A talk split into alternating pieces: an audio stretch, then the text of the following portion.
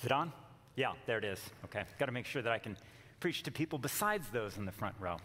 Let me pray for us for a moment. Lord, you are a great and awesome God. You do amazing things. I thank you for the privilege of preaching here today. I pray that you give us wisdom and insight as we dig into your word. Help us, Lord, to treasure you above all and to treasure knowing you above all else. We ask all of this in the blessed name of our Savior Jesus. Amen. Here's our church's mission statement. Help me with this, folks. We connect with people at the. Good. Disciple them in the. And send them out as empowered disciples to transform the.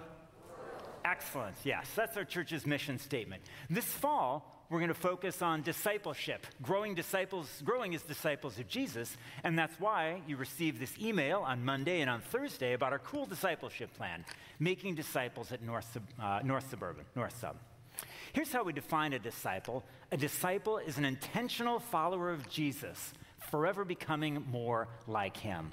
But before we talk about growing as a disciple of Jesus, we need to ask a fundamental, foundational question why be a disciple of Jesus in the first place? So that's what we're going to talk about today. I'm going to give you four reasons why you should be a disciple of Jesus. Now, we could, this is such a rich topic, we could easily double this uh, list and we could go here for an hour. Uh, but those of you who are sitting next to first graders are thinking, no, please don't. So we're not going to do that. Okay, first, the first reason why you should be a disciple of Jesus is that this is the only path to God. Wouldn't it be cool to know a famous person personally, to know a celebrity like Paul McCartney or Bono or Taylor Swift or Kanye West, depending on your generation? That'd be really fun. That would be cool. But you know what's even better? Knowing God. That's what Paul said in the Philippians 3 passage we looked at earlier. Uh, Indeed, I count everything as loss because of the surpassing worth of knowing Christ, my Lord. That's it's so amazing just to know the God who made the universe, who made everything, who rules over all creation. What could be greater than that? And scripture indicates that those who know the Son also know the Father. In fact, the Son is the only path to the Father. My mother in law lives in California near Sacramento, and so we've gone on various road trips over the years. We've taken the northern route. There are the kids. There are kids at Yellowstone climbing dangerously high at Sheepeater Cliff. We've taken the southern route to Grand Canyon. That's cool, through the Grand Canyon. And we've also taken the central route. Not as scenic, but it gets you there in four days, three if you push it. So there are numerous routes to California, but there's only one route to God the Father, and that's through Jesus. Can you think of a verse that says that, that the only path to God the Father comes through Jesus? Anyone know a verse that says that? Yeah, yeah, it's John 14, 6. Jesus answered, I am the way and the truth and the life. No one comes to the Father except through me. Now, if you think of it, that's a pretty cocky statement to make. Why should we believe Jesus when he says that? Because there are lots of religious leaders who claim to provide a way to God. Why should we believe Jesus when he says these things? So, as an aside, I'm going to tell you, I'm going to tell you why we should believe Jesus when he says that he is the only path to the Father. First, he's the only major religious leader who claimed to be God. Buddha didn't claim to be God, Muhammad didn't claim to be God, Jesus alone did. So there are several possibilities. One is that he really is Lord, that Jesus Christ is God. The other possibility is that he's a liar, a con man, a charlatan, a faker. Um, but that doesn't seem plausible because not only did he preach these great theological and moral truths, but he lived up to them. He lived a perfect and sinless life. So the notion that he's just a faker and a con man, that, that's not plausible. Uh, the other possibility that he's a lunatic, again, that doesn't seem plausible either because here's the man who uttered the most profound moral truths ever uttered by a human being uh, and lived up to them. And again, he shows no sign of mental illness. There's no reason to believe that he's a lunatic. As for a legend, there's a couple of ways it could be a legend. One is that maybe he didn't really claim to be God. Maybe his disciples just put that in the Gospels after he died. But that doesn't seem plausible either because the Gospels were written within the lifetime of Jesus' hearers. So there's no way that the disciples could just slip that into the Gospels when they wrote them. It would be like someone claiming that Ronald Reagan was 15 feet tall. You can't because there are people alive today who personally interacted with Ronald Reagan and know that he wasn't 15 feet tall. So that's, that's bogus. And the only other way he could be a legend is if the disciples, you know, wrote the truth but the Gospels, the, the scriptures got corrupted over the years, which is that there's zero evidence for that.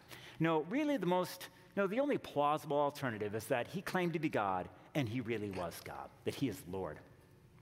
C.S. Lewis, who came up with this formulation, uh, adds something helpful. He says, and let's dismiss any notion that he was merely uh, a great moral teacher, because the man claimed to be God.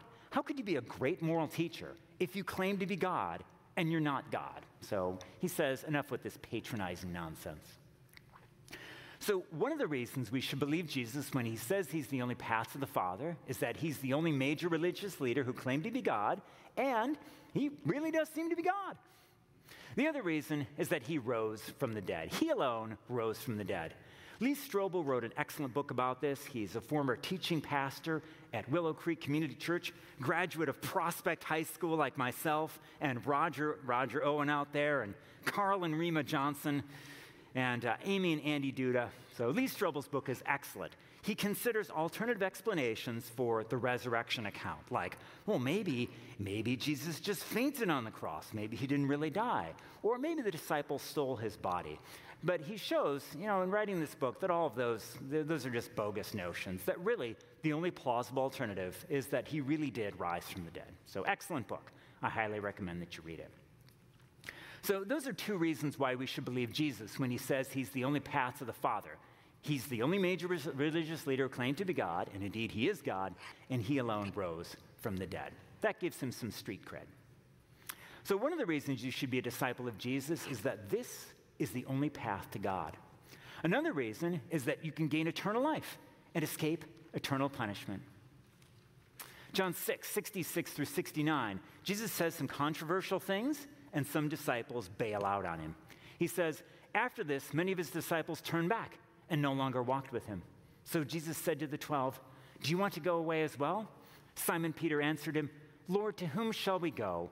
You have the words of eternal life, and we have believed and have come to know that you are the Holy One of God. So Jesus alone offers eternal life. And what were these words of eternal life? This is the gospel that we heard earlier that salvation is not available by following the law like Paul did or by being circumcised. Salvation is available, available through faith in Christ Jesus. So, in our natural state, we are separated from God, hopelessly separated from God because of our sins, the wrong things that we've done. But because of his great love for us, God sent his son Jesus to die on a cross for our sins. And when he died on the cross, he took upon himself our sins, so that his death on the cross paid the price for our sins that we should have paid. He died and he rose again. And those who accept his offer, the free gift of eternal life, uh, by believing that his death on the cross pays the price for their sins, they are, oh my goodness, there are just so many blessings that come to them. Uh, they, are, they have eternal life. Their sins are forgiven. God comes to live inside them, with the Holy Spirit. They're freed from their enslavement to sin. Uh, it's, it's wonderful. It's a great blessing. And if there's never been a time when you've made that commitment to Jesus, when you've put that stake in the ground and said, Yes, I'm going to trust in his death as the atoning sacrifice for my sins, uh, I encourage you to do that. I encourage you to do that this day. So you can tell the person you came with, uh, if you're a kid, you can tell your parents that you made that commitment this day. My favorite verse in all of Scripture, Isaiah 45, 23 through 24. This is the Lord speaking. By myself I have sworn, my mouth has uttered in all integrity a word that will not be revoked. Before me every knee will bow, by me every tongue will swear. They will say of me, In the Lord alone are righteousness and strength. All who have raged against him will come to him and be put to shame. This is the verse that Paul quotes in Philippians 2 when he says that every knee will bow before Jesus and every tongue will confess that he is Lord. Everyone. So, for instance, people who founded major religions, they're going to confess that Jesus is Lord. Gosh, that's going to be embarrassing for them. people who persecute Christians today. For example, Xi Jinping, the leader of China. There's a county in China where the government officials insisted that Christians take down their pictures of Jesus, the pictures of Jesus from their walls, and put up pictures of, you guessed it, Xi Jinping. Oh my goodness. All who have raged against him will come to him and be put to shame. There is going to be a day when Xi Jinping will acknowledge that Jesus Christ is Lord. May it come in this life. I mean, it's not too late for him to turn. May he turn from his evil ways and turn to Jesus even now. But for those who reject Jesus and his offer, uh, it's, it's a horrible fate that awaits them. The scripture talks about what it's like utter darkness, pain, grief, sorrow, unquenchable fire. Not a very pleasant fate at all. It's indescribably awful. Some of you may be thinking, yep, I'm a Christian. I can check that box. I became a Christian years ago, which is good. You have escaped condemnation and you have eternal life. That is awesome. But did you know that at the judgment seat, you will also be judged for the life you've led. Christ is going to judge us on our character. It's not a matter of judgment to condemnation or life. You've already escaped the condemnation, but we will be rewarded based on the lives we've led. This is my second favorite verse in the Bible 2 Corinthians 5 9 through 10. So we make it our goal to please him. This is Paul speaking. So we make it our, our goal to please him, whether we are at home in the body or away from it. For we must all appear before the judgment seat of Christ that each one may receive what is due him for the things done while in the body, whether good or bad. Notice, all of us will appear before the judgment seat, and we're all going to receive back basically what we've done, whether good or bad. So it's, it's not the matter of being condemned. Those of us who believe in Jesus have escaped condemnation. It's really a matter of being rewarded based on the lives that we've led here. Uh, rewarded with, well, Scripture talks about the possible rewards like positions of authority, etc. Uh, so the moral of the story is that those of us who are Christians, we are, we are called to follow him. Uh, he calls us to follow him and follow his example. So don't, don't phone it in until Judgment Day, folks. Follow him. So those are two reasons why you should be a disciple of Jesus. Another reason you should be a disciple is that it's worth any sacrifice. How much would you pay for this? This was sold for $4,000. This painting sold for $4,000 in 1982. Could I have bought that in 1982? That's a picture of me from 1982. I didn't have a lot of money. I was in high school. Maybe if I had sold, if I, but would it have been worth it to buy that if I sold everything I had? I can't imagine going to my parents and saying, Hey, mom and dad, that, that money I saved up for college, I used it to buy this. Hope that's okay. I don't think they would have been too pleased with it. In 1982, it sold for $4,000. It sold for $110.5 million in 2017. Stunning. And that's, folks, is because this painting, which has no title, was painted by Jean Michel Basquiat, one of the most influential American painters of the 20th century.